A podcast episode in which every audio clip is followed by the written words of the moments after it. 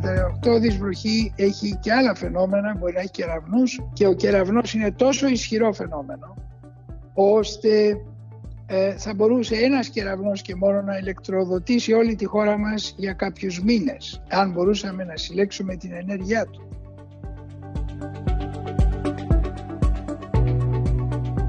Μόνο θεομηνία δεν είναι αυτό, είναι ανθρωπομηνία θα την παράφραζα εγώ διότι είναι αποτέλεσμα η αποσταθεροποίηση του κλίματος της ίδιας της παρέμβασης του ανθρώπου ο οποίος ασίδωτα και ασύστολα έχει κτίσει όπου απαγορευόταν και έχει προσπαθήσει να εκμεταλλευτεί και την τελευταία πέτρα πάνω στο πλανήτη.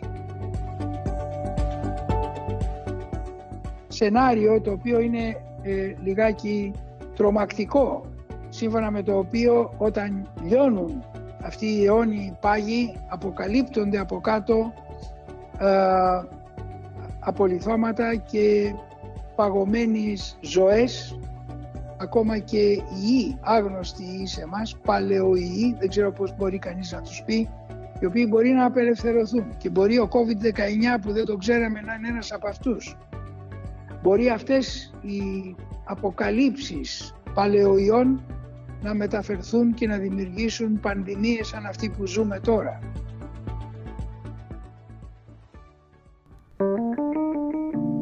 Είναι τα podcast της LiFO. Δημιουργήσαμε μία νέα σειρά podcast με τίτλο «Άκου την επιστήμη» προκειμένου να δώσουμε βήμα σε επιφανείς προσωπικότητες της επιστημονικής κοινότητας με στόχο να αναδείξουμε τη σημασία της επιστήμης, τον καίριο ρόλο της και τη συμβολή της στην κοινωνία. Γεια σας, είμαι ο Γιάννης Πανταζόπουλος και ακούτε τη σειρά podcast της LiFO «Άκου την επιστήμη». Σήμερα έχουμε τη χαρά να φιλοξενούμε τον διακεκριμένο φυσικό και γενικό γραμματέα της Ακαδημίας Αθηνών, Χρήστο Ζερεφό. Σπούδασε φυσική και μετεωρολογία στο Πανεπιστήμιο Αθηνών και σε ερευνητικά κέντρα στις Ηνωμένες Πολιτείες Αμερικής. Είναι καθηγητής της φυσικής ατμόσφαιρας στα Πανεπιστήμια Θεσσαλονίκης και Αθηνών. Ο κ. Ζερεφός είναι παγκοσμίως γνωστός για τις ερευνές του σχετικά με τις μεσοπρόθεσμες και τις μακροχρόνιες μεταβολές στο στρώμα του όζου τους, στην υπεριόδη ηλιακή ακτινοβολία και τη στρατόσφαιρα, καθώς επίσης και στην αλληλεπίδραση κλίματος και φυσικοχημικών παραμέτρων σε παγκόσμια κλίμακα. Κύριε Ζερεφέ, ευχαριστούμε πάρα πολύ για αυτή την συζήτηση και που σας έχουμε μαζί μας σήμερα. Ευχαριστώ και εγώ για την πρόσκληση. Ήθελα να ξεκινήσουμε με το εξής ερώτημα. Ποια είναι η σημασία της επιστήμης σήμερα; Η σημασία της επιστήμης κάθε μέρα ε, αναδεικνύεται από τα σπουδαία γεγονότα που ζει η γενιά μας. Δηλαδή ε, η γενιά, η τελευταία γενιά ζει την ε, απουσία ευρωπαϊκών πολέμων αλλά ζει ακραία καιρικά φαινόμενα και ζει βεβαίως και αυτήν την ανεπανάληπτη επιδημία, πανδημία η οποία μας έχει ε, συγκλονίσει. Και βεβαίως ζήσαμε και άλλες πανδημίες οι οποίες όμως ήταν ίσονος σημασίας και ε, σε σχέση με την σημερινή. Η σημερινή είναι άλλωστε η πρώτη πανδημία που οδήγησε σε μια πλήρη ανθρωπόπαυση, δηλαδή πάυση των δραστηριοτήτων του ανθρώπου τον περασμένο Μάρτιο και Απρίλιο παγκοσμίως, η οποία οδήγησε, όπως ξέρουμε τώρα, σε μια σημαντική αποκάθαρση του περιβάλλοντος και της ατμόσφαιρας και της θάλασσας λόγω του ότι οι ανθρώπινες δραστηριότητες απαγορεύτηκαν ή μειώθηκαν. Ήθελα να σας ρωτήσω μια που αναφερθήκατε κιόλας ε, στα ακραία καιρικά φαινόμενα. Η κλιματική αλλαγή είναι η μεγάλη πρόκληση της εποχής μας και κατά πόσο μπορεί να είναι αναστρέψιμη πλέον; Η κλιματική αλλαγή είναι η μεγάλη πρόκληση πράγματι και μπορεί να γίνει αναστρέψιμη μέχρι τότε που το ακραίο θα πάψει να είναι ακραίο φαινόμενο και θα είναι σύνηθες. Δηλαδή μέχρι τότε που θα έχουμε τόσο συχνά ακραία φαινόμενα ώστε θα το θεωρούμε σύνηθες το κάθε ακραίο φαινόμενο. Ε, στο παρελθόν έχετε δηλώσει ότι κινδυνεύει από ερημοποίηση το 40% της Ελλάδας χωρίς προσαρμογή στην κλιματική αλλαγή. Θέλω να μου πείτε πού το βασίζεται αυτό το συμπέρασμα και τι σηματοδοτεί μια τέτοια εξέλιξη. Το βασίζω στη λειψιδρία την οποία προβλέπουν τα μοντέλα κυρίως για την Ανατολική Ελλάδα. Για την Ανατολική περιοχή της Ελλάδος και κυρίως ε, και της Στερεάς αλλά και ε, των Κυκλάδων. Άλλες περιοχές όπως τα Δωδεκάνησα, η Κρήτη και η Δυτική Ελλάδα θα δουν, από ό,τι λένε τα μοντέλα, προβλέπουν τα μοντέλα, θα δουν μειώσεις οι οποίες όμως ε, δεν θα είναι τόσο καταστρεπτικές όσο στην Ανατολική Ελλάδα. Να σημειώσω εδώ ότι η Ανατολική Ελλάδα τροφοδοτείται ε, στα, από τα υδάτινα αποθέματα που, έχω, που έχουμε στη χώρα μας από την δυτική πλευρά της Ελλάδος η οποία ονομάζεται όπως ξέρουμε και ομβροπλευρά. Η Ανατολική Ελλάδα ονομάζεται ομβροσκιά γιατί δεν έχει πολλές βροχές. Τι θα σημάνει πιστεύετε η επιστροφή των Ηνωμένων Πολιτειών στη Συμφωνία του Παρισιού γιατί είδαμε και εκεί κάποιες αντιεπιστημονικές απόψεις να κυριαρχούν. Η επιστροφή των Ηνωμένων Πολιτειών θα δώσει κύρος περισσότερο και στη Συμφωνία ε, των Παρισίων η οποία έγινε πριν από πέντε χρόνια ακριβώς αλλά και στην ε, Πράσινη Συμφωνία την οποία κατέθεσε το Ευρωκοινοβούλιο πέρσι. Ε, η εφαρμογή αυτών των συμφωνιών, δηλαδή η απεξάρτησή μας από τα ορυκτά καύσιμα και η μεταστροφή μας σε ανανεώσιμες πηγές ενέργειας θα οδηγήσει σε ένα περιβάλλον λιγότερο θορυβόδες, πολύ πιο καθαρό. Σκεφτείτε ότι σε πανευρωπαϊκό επίπεδο αλλά και σχεδόν παγκόσμια η ρήπη όπως το διοξείδιο του αζότου ε, και άλλοι ρήποι μειώθηκαν μέχρι και 70 ή και 80%. Σκεφτείτε ότι τα νερά απέκτησαν τέτοια ηρεμία ώστε και σε παράκτιες περιοχές και σε λιμάνια ακόμα είδαμε στη χώρα μας να έρχονται δελφίνια. Το ίδιο είδαν και οι Ιταλοί, το ίδιο είδαν και οι Γάλλοι και άλλες μεσογειακές χώρες. Επομένως αυτό το περιβάλλον είναι εκείνο το οποίο θα αναδειχθεί από την ε, απαλλαγή μας από τα ορυκτά καύσιμα τα οποία όπως ξέρετε οδηγούν και σε ρήπανση. Η ρήπανση έχει συνέπειες στην υγεία και στα οικοσυστήματα αλλά έχει και δυστυχώς και συνέπειες στην αναμετάδοση των ιών όπως ξέρουμε ε, τώρα με το COVID-19 είναι ε, και αερομεταφερόμενοι. Τα τελευταία 50 χρόνια σε όλο τον πλανήτη έχουμε δει περισσότερους καύσονες, πλημμύρες, φαινόμενα ξερασίας, φαινόμενα που συνέβαιναν κατά τη διάρκεια χιλιάδων χρόνων και όχι σε διάστημα δεκαετιών. Τι εξήγηση δίνεται; Είναι αυτό που ανέφερα προηγουμένως, η αποσταθεροποίηση του κλίματος. Ειδικά στα, για τα ακραία καιρικά φαινόμενα θα ήθελα να προσθέσω ότι διεθνώς οι ασφαλιστικές εταιρείες ε, πλήρωσαν ε, ασφάλιστρα για ακραία καιρικά φαινόμενα ε, της τάξης των χιλίων δισεκατομμυρίων δολαρίων την τελευταία δεκαετία, τη δεκαετία που κλείνουμε τώρα. Ε, δηλαδή ένα τρισεκατομμύριο.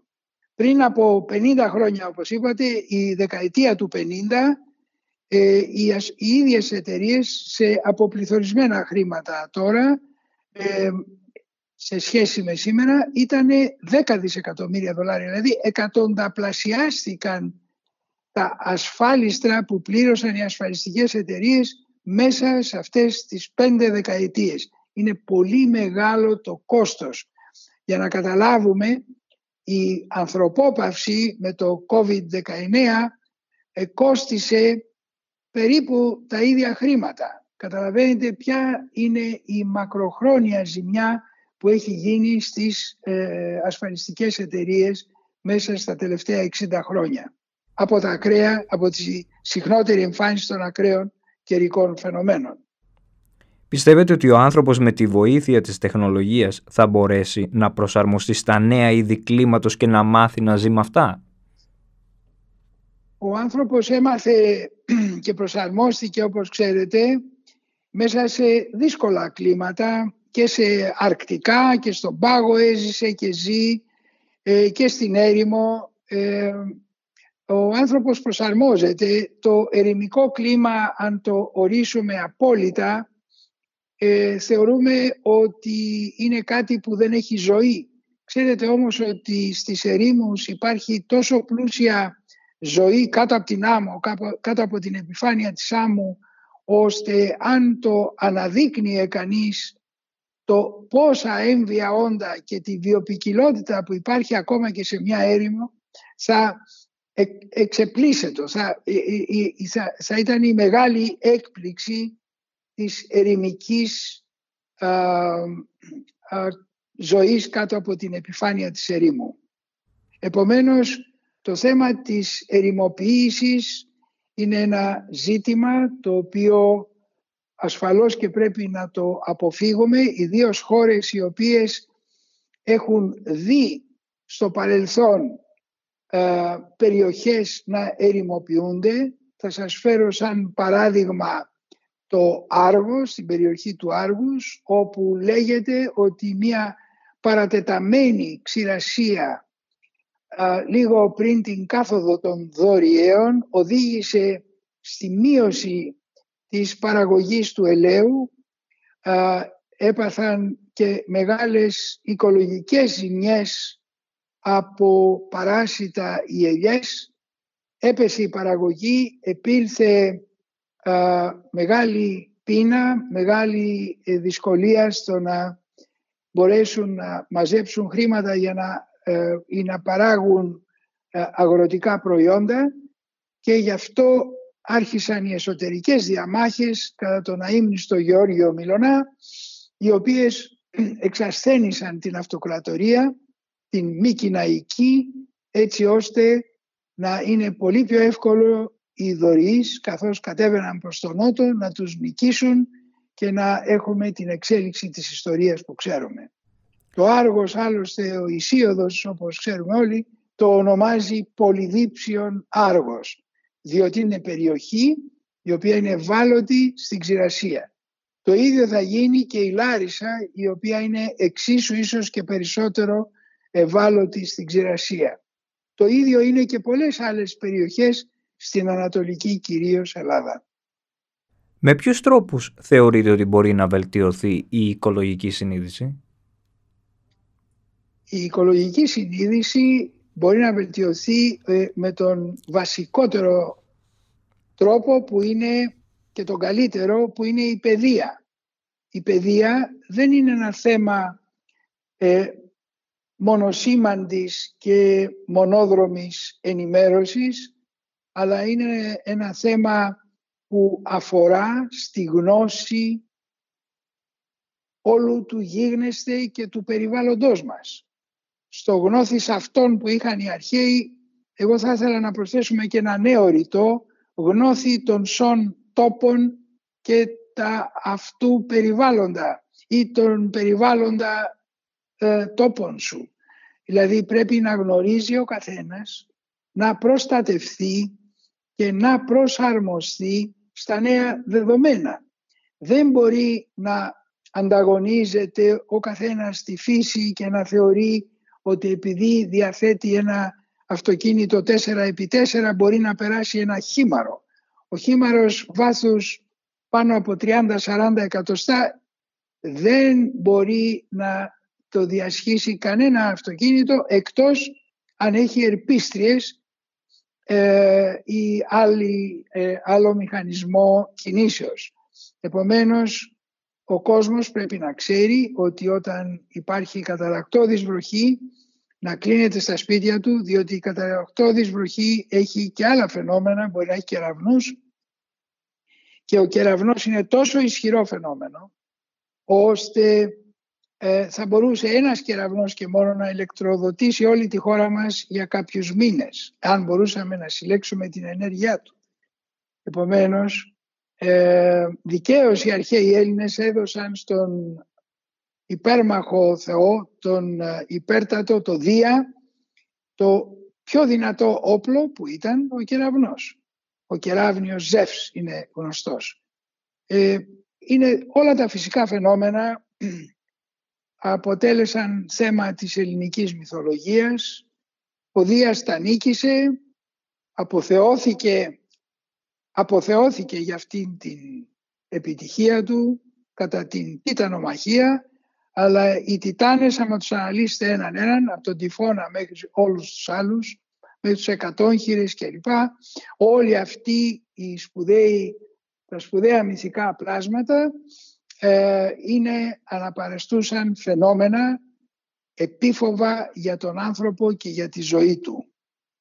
Τα ίδια φαινόμενα συναντάμε τώρα πιο συχνά και γι' αυτό πρέπει να μάθουμε και πώς εκδηλώνονται στην περιοχή μας και πώς θα προστατευτούμε από αυτά. Το ασφαλέστερο είναι να παραμένουμε σπίτι όταν υπάρχουν αυτά τα ακραία φαινόμενα και αν το σπίτι μας έχει δύο πατώματα να ανεβούμε στον άνω όροφο ή και στον παραπάνω όσο γίνεται να απομακρυνόμαστε από το έδαφος σε περίπτωση πλημμυρικού επεισοδίου. Το δύσκολο που διαφεύγει της, της προσοχής όλων μας είναι η βαθμιαία άνοδος της στάθμης της θάλασσας, της μέσης στάθμης μέσα σε χρόνια γιατί αυτή επιταχύνεται στη Μεσόγειο όπως ξέρουμε και επίσης είναι το θέμα της λειψιδρίας. Δηλαδή οι κλιματικές λεγόμενες ανομαλίες μπορεί να οδηγήσουν σε σημαντική λειψιδρία. Έδωσα το παράδειγμα του Άργους. Υπάρχουν και πολλές άλλες περιοχές, για παράδειγμα στη Μάνη. Ε, μπορεί να πληγεί από ξηρασία παρατεταμένη και ισχυρή.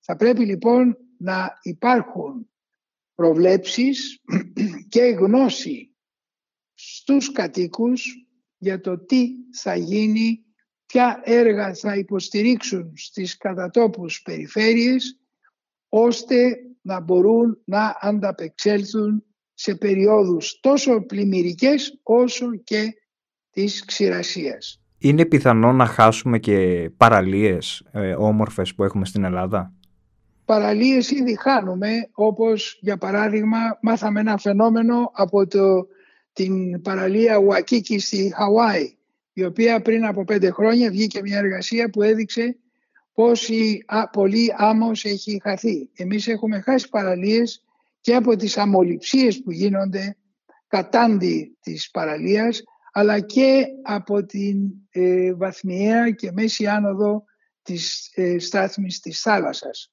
Έχουμε και σοβαρά προβλήματα στα δέλτα της χώρας μας. Όπως ξέρετε, ε, το καλοχώρι στη Θεσσαλονίκη είναι στην ίδια, στο ίδιο επίπεδο με τη στάθμη της θάλασσας και όλα τα άλλα δέλτα έχουν, διατρέχουν τον ίδιο κίνδυνο και στον Νέστο και στην, ε, στο Μεσολόγγι και αλλού.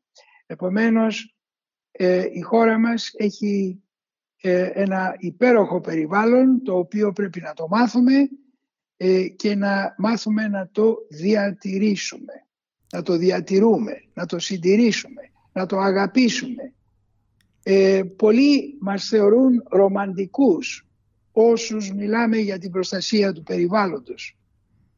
Δεν ξέρω αν η συνάδελφοι είναι, έχουν ρομαντισμό ή δεν έχουν. Πάντως η ίδια η φύση, αυτή καθεαυτή, είναι μια ρομάνς, είναι ένα ρομάντζο το οποίο είναι υπέροχο αρκεί να το καταλάβει κανείς και να ευχαριστηθεί όλα αυτά που γίνονται γύρω του. Αρκεί να μην κάνει το γίγαντα στο ζουζούνι και να μην κάνει το το ποντίκι που βρυχάται στο γίγαντα του τυφώνα ή της καταιγίδας. Πρέπει λοιπόν να μάθουμε, επαναλαμβάνω, ε, να αποκτήσουμε μια παιδεία η οποία είναι πολλαπλή, η οποία έχει τον σεβασμό στον άνθρωπο και βεβαίως στη φύση. Άνθρωπος που δεν σέβεται τη φύση, που δεν σέβεται τα ζώα, είναι βέβαιο ότι δεν θα σεβαστεί ούτε τους ανθρώπους και βεβαίως ούτε τους νόμους που φτιάχνουν οι άνθρωποι. Αντέχει ο πλανήτης, γιατί πολλοί μιλούν για ένα ερώσιμο που φτάνει ως τα 100 χρόνια. Όπως σας είπα, όταν φτάσουμε πλέον το ακραίο να γίνει σύνηθες, δεν θα έχουμε πισωγυρισμό, δεν θα μπορούμε να γυρίσουμε πίσω. Ε, ακόμα δεν το έχουμε φτάσει. Θα ήθελα να πω όμως ότι ο μέγας φιλόσοφος της εποχής μας, ο Μαχάτ Μαγκάντι, του οποίου ε, τα 50 χρόνια από το θάνατο τα γιορτάσαμε πέρσι στον ΟΗΕ, ε, είπε μια πολύ σοφή φράση ότι η γη λέει μπορεί να τους στρέψει όλους αλλά δεν μπορεί να τους ικανοποιήσει όλους. Το θέμα λοιπόν της ικανοποίησης των ορέξεων των διαφόρων συμφερόντων εις βάρος του πλανήτη ε, είτε αυτό γίνεται μέσω εξορίξεων πετρελαίου είτε αυτό γίνεται μέσω ε, ε, πλούτοπαραγωγικών εκμεταλλεύσεων τέτοιων που αποβαίνουν εις βάρος της οικολογικής ισορροπίας ε, οτιδήποτε τέτοιο ασφαλώς η γη δεν μπορεί να το ανεχθεί. Γι' αυτό και βλέπουμε ότι σε περιοχές που καταστρατηγούνται οι νόμοι, η νομοθεσία περί δομήσεως, σε περιοχές που είναι χήμαροι, θα πρέπει όλες αυτές οι περιοχές που είναι στο κόκκινο και πολύ επικίνδυνες σε περίπτωση πλημμυρών θα πρέπει οι κάτοικοι να γνωρίζουν και να γνωρίζουν τι θα κάνουν έτσι ώστε να μπορέσουν να σωθούν σε περίπτωση πλημμύρας όπως έχουν μάθει τι θα κάνουν σε περίπτωση σεισμών. Ήδη στη Γεωδετική Γεωφυσική Επιτροπή του κράτους, την Εθνική, την οποία έχω την τιμή να, είμαι, να προεδρεύω, ε, ε, ε, εκπονούμε ένα σχέδιο το οποίο θα συμπεριλάβει όλα τα ρέματα και όλες τις επικίνδυνες περιοχές για τους κατοίκους μας και θα πρέπει να κοινοποιηθεί σε όλη τη χώρα ούτως ώστε όλοι να ξέρουν πού στέκονται, πού βρίσκεται το σπίτι τους και τι πρέπει να κάνουν σε περίπτωση θεομηνίας όπως λέγεται, αλλά να ξέρετε ότι μόνο θεομηνία δεν είναι αυτό, είναι ανθρωπομηνία, θα την παράφραζα εγώ, διότι είναι αποτέλεσμα η αποσταθεροποίηση του κλίματος της ίδιας της παρέμβασης του ανθρώπου, ο οποίος ασίδωτα και ασύστολα έχει κτίσει όπου απαγορευόταν και έχει προσπαθήσει να εκμεταλλευτεί και την τελευταία πέτρα πάνω στον πλανήτη. Σε ποιες μορφές ενέργειας πιστεύετε ότι πρέπει να στραφούμε; Η φύση μιλάει μόνη της και τα δείχνει. Δείχνει τους ατμούς που βγαίνουν από τα έγκατα της γης. Δείχνει δηλαδή τη γεωθερμία, δείχνει τον ήλιο, δείχνει τον άνεμο. Ο άνεμος θεοποιήθηκε και ο ήλιος θεοποιήθηκε από τους ε, αρχαίους Έλληνες δείχνει στο Αιγαίο έχουμε δύο ήλιους. Όση ενέργεια, 500 βάτα ένα τετραγωνικό μέτρο έρχονται από τον άνεμο στο κεντρικό Αιγαίο, 500 βάτ και λίγο παραπάνω ανά τετραγωνικό μέτρο έρχονται από τον ήλιο. Είναι λοιπόν τόσο πλούσια σε ενεργειακά, σε ανανεώσιμες πηγές ενέργειας ε, που είναι πραγματικά αξιοπρόσεκτο πώς δεν έχουμε ακόμα στραφεί ολοκληρωτικά σε αυτές. Θα γίνει εκ των πραγμάτων λόγω της κρίσεως και λόγω των αποφάσεων της Ευρωπαϊκής Ένωσης και των αποφάσεων των Παρισίων. Για παράδειγμα υπάρχει και, υπάρχουν και άλλες δυνάμεις ανανεώσιμες όπως είναι τα κύματα, όπως είναι οι παλήριες, ε, μικρότερης έκτασης, αλλά μπορεί ε, σε μικρά κομμάτια να εκμεταλλευτούμε υβριδικά συστήματα. Μπορούμε να πάρουμε ενέργεια και από τη γεωθερμία και να συμπληρώσουμε από τον ήλιο ή από τον άνεμο. Ε, ο δρόμος είναι μακρύς και είναι και μάλιστα ε, ενδεικτικό το ότι ε, αυτές, αυτή η μεταστροφή και αυτές οι δραστηριότητες ε, της χρήσης των ανανεώσιμων ανεξάντλητων πηγών ενέργειας που έχει ο πλανήτης μας ε, δεν θα λύσουν άμεσα το πρόβλημα της ανεργίας, αλλά θα δημιουργηθούν θέσεις. Στην κατασκευή των διαφόρων υποδομών ασφαλώς θα δημιουργηθούν πολύ περισσότερες θέσεις όπως τόνισε σε πρόσφατο άρθρο του σε έγκριτη εφημερίδα ο κύριος Μωυσής ε, και άλλοι επιφανείς ε, συνάδελφοί μου ε, και άλλοι λόγοι έχουν αναφερθεί σε αυτό. Αλλά θα, υπάρξουν, θα υπάρξει μια ε, άνετη νέα κατεύθυνση απασχόλησης για νέους ανθρώπους για να φτιάξουμε ένα περιβάλλον το οποίο επαναλαμβάνω το ζήσαμε μόνο για δύο μήνες το Μάρτιο-Απρίλιο και όχι σε πλήρη έκταση. Ελπίζω οι γενιές που θα έρθουν να το ζήσουν ολοκάθαρα, ιδίως μετά το 2050, που είναι η υπόσχεση όχι μόνο της Ευρώπης, αλλά τώρα έχουμε σύμμαχο, συμμάχους ισχυρούς και τις Ηνωμένες Πολιτείες της Αμερικής, στην μετάβαση, στην μετά τα ορυκτά καύσιμα εποχή. Τι είναι αυτό που σας ανησυχεί περισσότερο, θα τις χάσουμε τις τέσσερις εποχές; Οι εποχές συμπιέζονται, οι χειμώνες είναι πιο ήπιοι, τα καλοκαίρια είναι πιο έντονα, πιο ζεστά. Οι καύσονες είναι ένα ζήτημα, η λειψιδρία είναι επίσης ένα ζήτημα μείζων. Ε, νομίζω οι καύσονες και η λειψιδρία είναι αυτά που με ανησυχούν.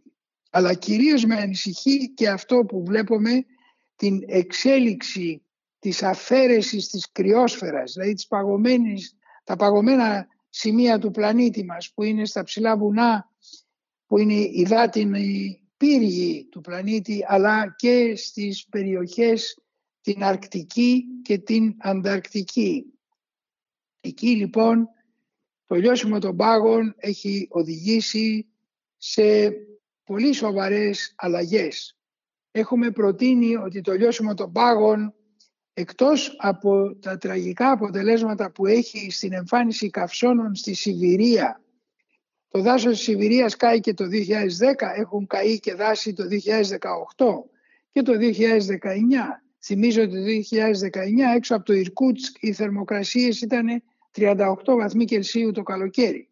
Θυμίζω ότι οι αιώνιοι παγετώνες, πάγοι που υπήρχαν στη Νότια Σιβηρία έχουν υποχωρήσει. Εμείς έχουμε θέσει και ένα σενάριο το οποίο είναι ε, λιγάκι τρομακτικό σύμφωνα με το οποίο όταν λιώνουν αυτοί οι αιώνιοι πάγοι αποκαλύπτονται από κάτω ε, απολυθώματα και παγωμένες ζωές ακόμα και οι άγνωστοι σε εμάς, παλαιοϊοί, δεν ξέρω πώς μπορεί κανείς να τους πει, οι οποίοι μπορεί να απελευθερωθούν. Και μπορεί ο COVID-19 που δεν το ξέραμε να είναι ένας από αυτούς. Μπορεί αυτές οι αποκαλύψεις παλαιοϊών να μεταφερθούν και να δημιουργήσουν πανδημίες σαν αυτή που ζούμε τώρα. Τα σενάρια, επαναλαμβάνω, είναι τρομακτικά. Διότι όσο προχωράει η ανθρωπογενής κλιματική αλλαγή, τόσο περισσότεροι πάγοι θα λιώνουν και τόσο περισσότερες περιοχές κατεψυγμένες επί δεκάδες αιώνες θα αποκαλυφθούν. Ε, αυτή η αποκάλυψη ε, με τρομάζει για το μέλλον. Να θυμηθούμε ότι 8 στις 10 πανδημίες τα τελευταία 100 χρόνια ξεκίνησαν από την περιοχή της Ανατολικής Ασίας. Και εκείνη της περιοχής η οποία γυτνιάζει τουλάχιστον από πλευράς μεταφοράς αερίων μαζών με τις περιοχές που λιώνουν οι πάγοι, όπως είναι η περιοχή του Ιρκούτσκ και άλλες. Και μπορούν να μεταφέρονται αυτοί οι ιοί με ε, την μετανάστευση των πτηνών, μπορούν να μεταφέρονται από τον ίδιο τον άνεμο, μπορεί να μεταφέρονται από ποικίλους τρόπους και λόγους ε, μέσα στην μεγάλη ε, συνέχεια, την μηχανική συνέχεια όπως λέμε του ρευστού που ονομάζεται ατμόσφαιρα και τη συνέργειάς του με τις λίμνες και με το άλλο ρευστό που είναι το είδωρ, το απανταχού είδωρ του πλανήτη μας. Έτσι λοιπόν αυτό το ζωντανό σύστημα που ονομάζεται πλανήτης Γη κινδυνεύει και πρέπει να το παρακολουθούμε πολύ στενά από το έδαφος, από τις θάλασσες και από το διάστημα και τον αέρα έτσι ώστε να είμαστε πάντα έτοιμοι για να ε, ε, λάβουμε μέτρα. Το τελευταίο σοκ της πανδημίας ήταν ένα γερό μάθημα σε τέτοια ζητήματα όπως και το σοκ που έχουν υποστεί οι απανταχού ασφαλιστικές εταιρείες από τα ακραία καιρικά φαινόμενα. Εικόνες από το μέλλον όσες μας περιγράψατε. Ήθελα να κλείσουμε ε, με δύο ερωτήσεις. Τι θα συμβουλεύατε ένα νέο σήμερα; Θα τον συμβούλευα πρώτα απ' όλα να αποκτήσει όσο γίνεται περισσότερη και ευρύτερη παιδεία. Είναι καλό για, για το μυαλό του, για την ε, ψυχή του, να συνδυάσει αυτά που ήταν τα βασικά στοιχεία της παιδείας στην αρχαία Ελλάδα. Δηλαδή να συνδυάσει τη γνώση, να συνδυάσει ε, τη γνώση των θετικών επιστημών τότε δίναν έμφαση στα μαθηματικά. Η φυσική θεωρείται ε, λίγο πιο εξωτική τότε δεν είχε διαμορφωθεί σαν επιστήμη παρά τις προσπάθειες του Αριστοτέλους παρά τις προσπάθειες του Δημοκρίτου και πολλών άλλων. Δεν είχε όμως αποκτήσει ούτε η χημεία βεβαίως την σημερινή της διάσταση. Επομένως εκτός από τις θετικές επιστήμες θα πρέπει να ασχοληθεί ε, και με θέματα μετά τη φυσική, μετά τα φυσικά, μεταφυσικά, τα οποία μέσα τους έχουν η ηρεμία της ψυχής και του σώματος όπως ελέγεται τότε, δηλαδή η μουσική, οι τέχνες, αλλά και η γυμναστική. Αυτά πρέπει να είναι απαραίτητα εξαρτήματα στην σύγχρονη παιδεία η οποία οδεύει σε εξειδίκευση. Η πληροφορική είναι ένα, μια σπουδαία επιστήμη η οποία εξελίσσεται και η οποία μας δίνει άπειρες δυνατότητες ενημέρωσης αλλά ξέρετε μέσα στην ενημέρωση αυτή ελοχεύουν και η κακή ενημέρωση, η μαύρη θα έλεγα ενημέρωση την οποία πρέπει κάπως και κατά κάποιο τρόπο να αντιμετωπίσει η σημερινή πολιτεία. Οι νέοι πρέπει να αισθάνονται ασφαλείς στην πλοήγησή τους μέσα στο διαδίκτυο, πράγμα που δεν το αισθάνονται. Κανείς μας δεν το αισθάνεται.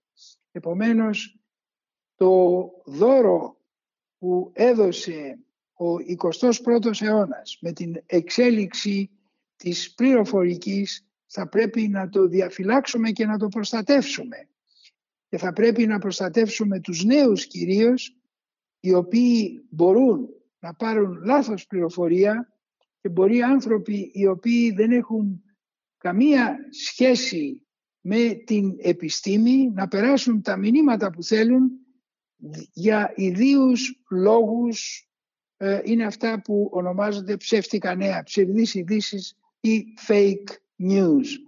Αυτά λοιπόν τα fake news ε, θα αναφέρω μερικά. Είχαν πει ότι κάποιοι μας ψεκάζουν. Είδαμε ότι στην ανθρωπόπαυση αυτά τα contrails, δηλαδή τα σύννεφα που δημιουργούνται πίσω από αεροπλάνα όταν η θερμοκρασία έξω είναι κάτω από μείον 32 βαθμούς Κελσίου, φυσικά φαινόμενα, ε, σταμάτησαν. Δεν, υπάρχουν, δεν υπήρχαν σε κανένα αεροδρόμιο, σε καμία πόλη contrails, γιατί ε, ε, έπαψαν να υπάρχουν τα αεροπλάνα.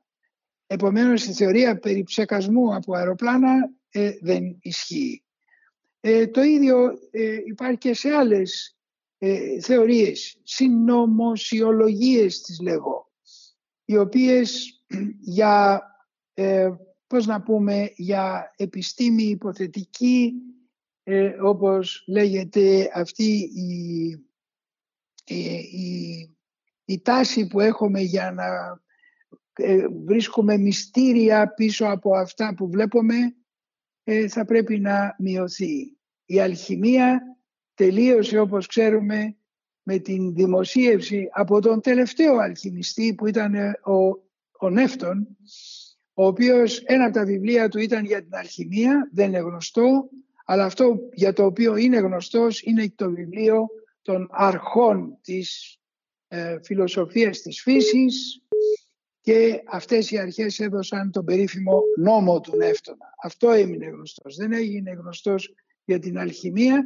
και όλες αυτές τις φιλοσοφικές, κακής φιλοσοφίας θεωρίες, οι οποίες ε, επεκράτησαν σε, στους αιώνες του σκοταδισμού, στο Μεσαίωνα ε, και σε αυτό το σκοτάδι προσπάθησε να συνεχίσει την ύπαρξή του και εξακολουθεί μέχρι και σήμερα να διαφεντεύει κάποια έργα επιστημονικής φαντασίας τα οποία όμως βεβαίως δεν έχουν καμία θέση δίπλα στην επιστήμη. Η επιστήμη είναι αυτή που λέει και η λέξη. Σημαίνει επίσταμε, σημαίνει γνωρίζω καλώς. Είναι η γνώμη των ειδημόνων οι οποίοι είμαστε και εγώ είμαι στον κλάδο μου, οι δήμον, είμαστε ταγμένοι να λέμε αυτό που μας έμαθε η επιστήμη μας και όταν πήραμε τα πτυχία μας τα πήραμε ορκιζόμενοι ότι δεν θα καταστρατηγήσουμε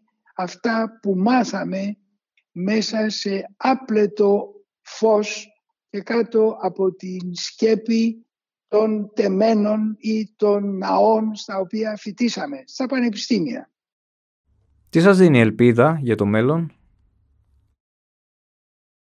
Ελπίδα για το μέλλον ε, θα ήθελα να πω ότι υπάρχουν πολλά πράγματα που με κάνουν να, με, ε, να, να, να προσδοκώ ε, ένα καλύτερο μέλλον.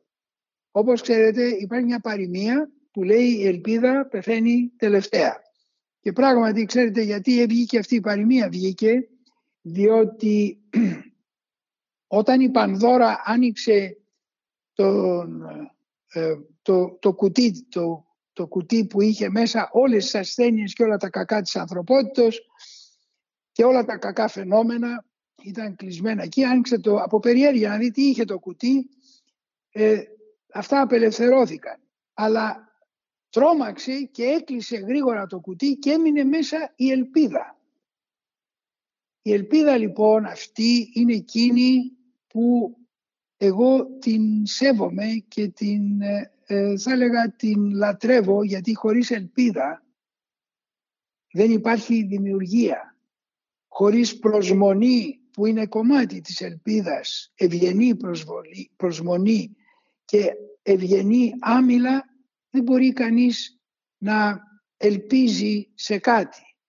Επομένως, επειδή όλα αυτά πρέπει ένας επιστήμονας να τα έχει και ιδιαίτερα ένας νέος άνθρωπος, πρέπει να ζει με την ελπίδα ότι αύριο θα είναι καλύτερα από σήμερα και θα μπορέσω και εγώ να προσθέσω ένα λιθαράκι για να βελτιωθεί αυτό που έζησα σήμερα. Αν το δει σαν προσωπική του υπόθεση ο κάθε νέος ότι προσθέτει και αυτός κάτι σε, μια, σε ένα τεράστιο πλανήτη στον οποίο ο καθένας μας μπορεί να είναι μια σημαντότητα σε μέγεθος αλλά να είναι μια οντότητα σπουδαία σε διάνοια, σε σκέψη και σε ε, ε, αυτό το γραπτό που θα αφήσει πίσω του.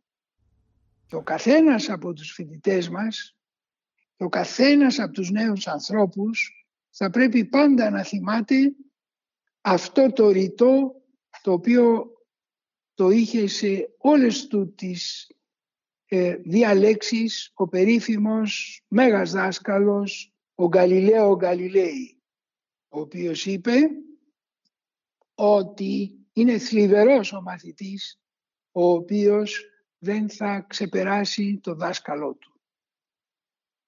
Και αυτό και μόνο είναι το δίδαγμα το οποίο προσωπικά θα ήθελα να μεταφέρω στη νέα γενιά η οποία έχει πολύ περισσότερες ευκαιρίες από αυτές που είχαμε εμείς, μεγαλύτερους μεν κινδύνους, αλλά και μεγαλύτερα επίπεδα ελπίδας ότι θα προσθέσει μέσα σε αυτό το γίγνεσθε το παγκόσμιο και τη δική του σφραγίδα. Κύριε Ζερεφέ, θέλω να σας ευχαριστήσω πάρα πολύ για αυτή την πολύ ενδιαφέρουσα συζήτηση που είχαμε. Σας ευχαριστώ και εγώ. Ήταν το podcast της LIFO «Άκου την επιστήμη». Μαζί μας ήταν ο Γενικός Γραμματέας της Ακαδημίας Αθηνών και φυσικός Χρήστος Ζερεφός. Τον ακούσαμε να μας μιλά για την επιστήμη, την κλιματική αλλαγή και τις περιβαλλοντικές προκλήσεις. Είναι τα podcast της LIFO.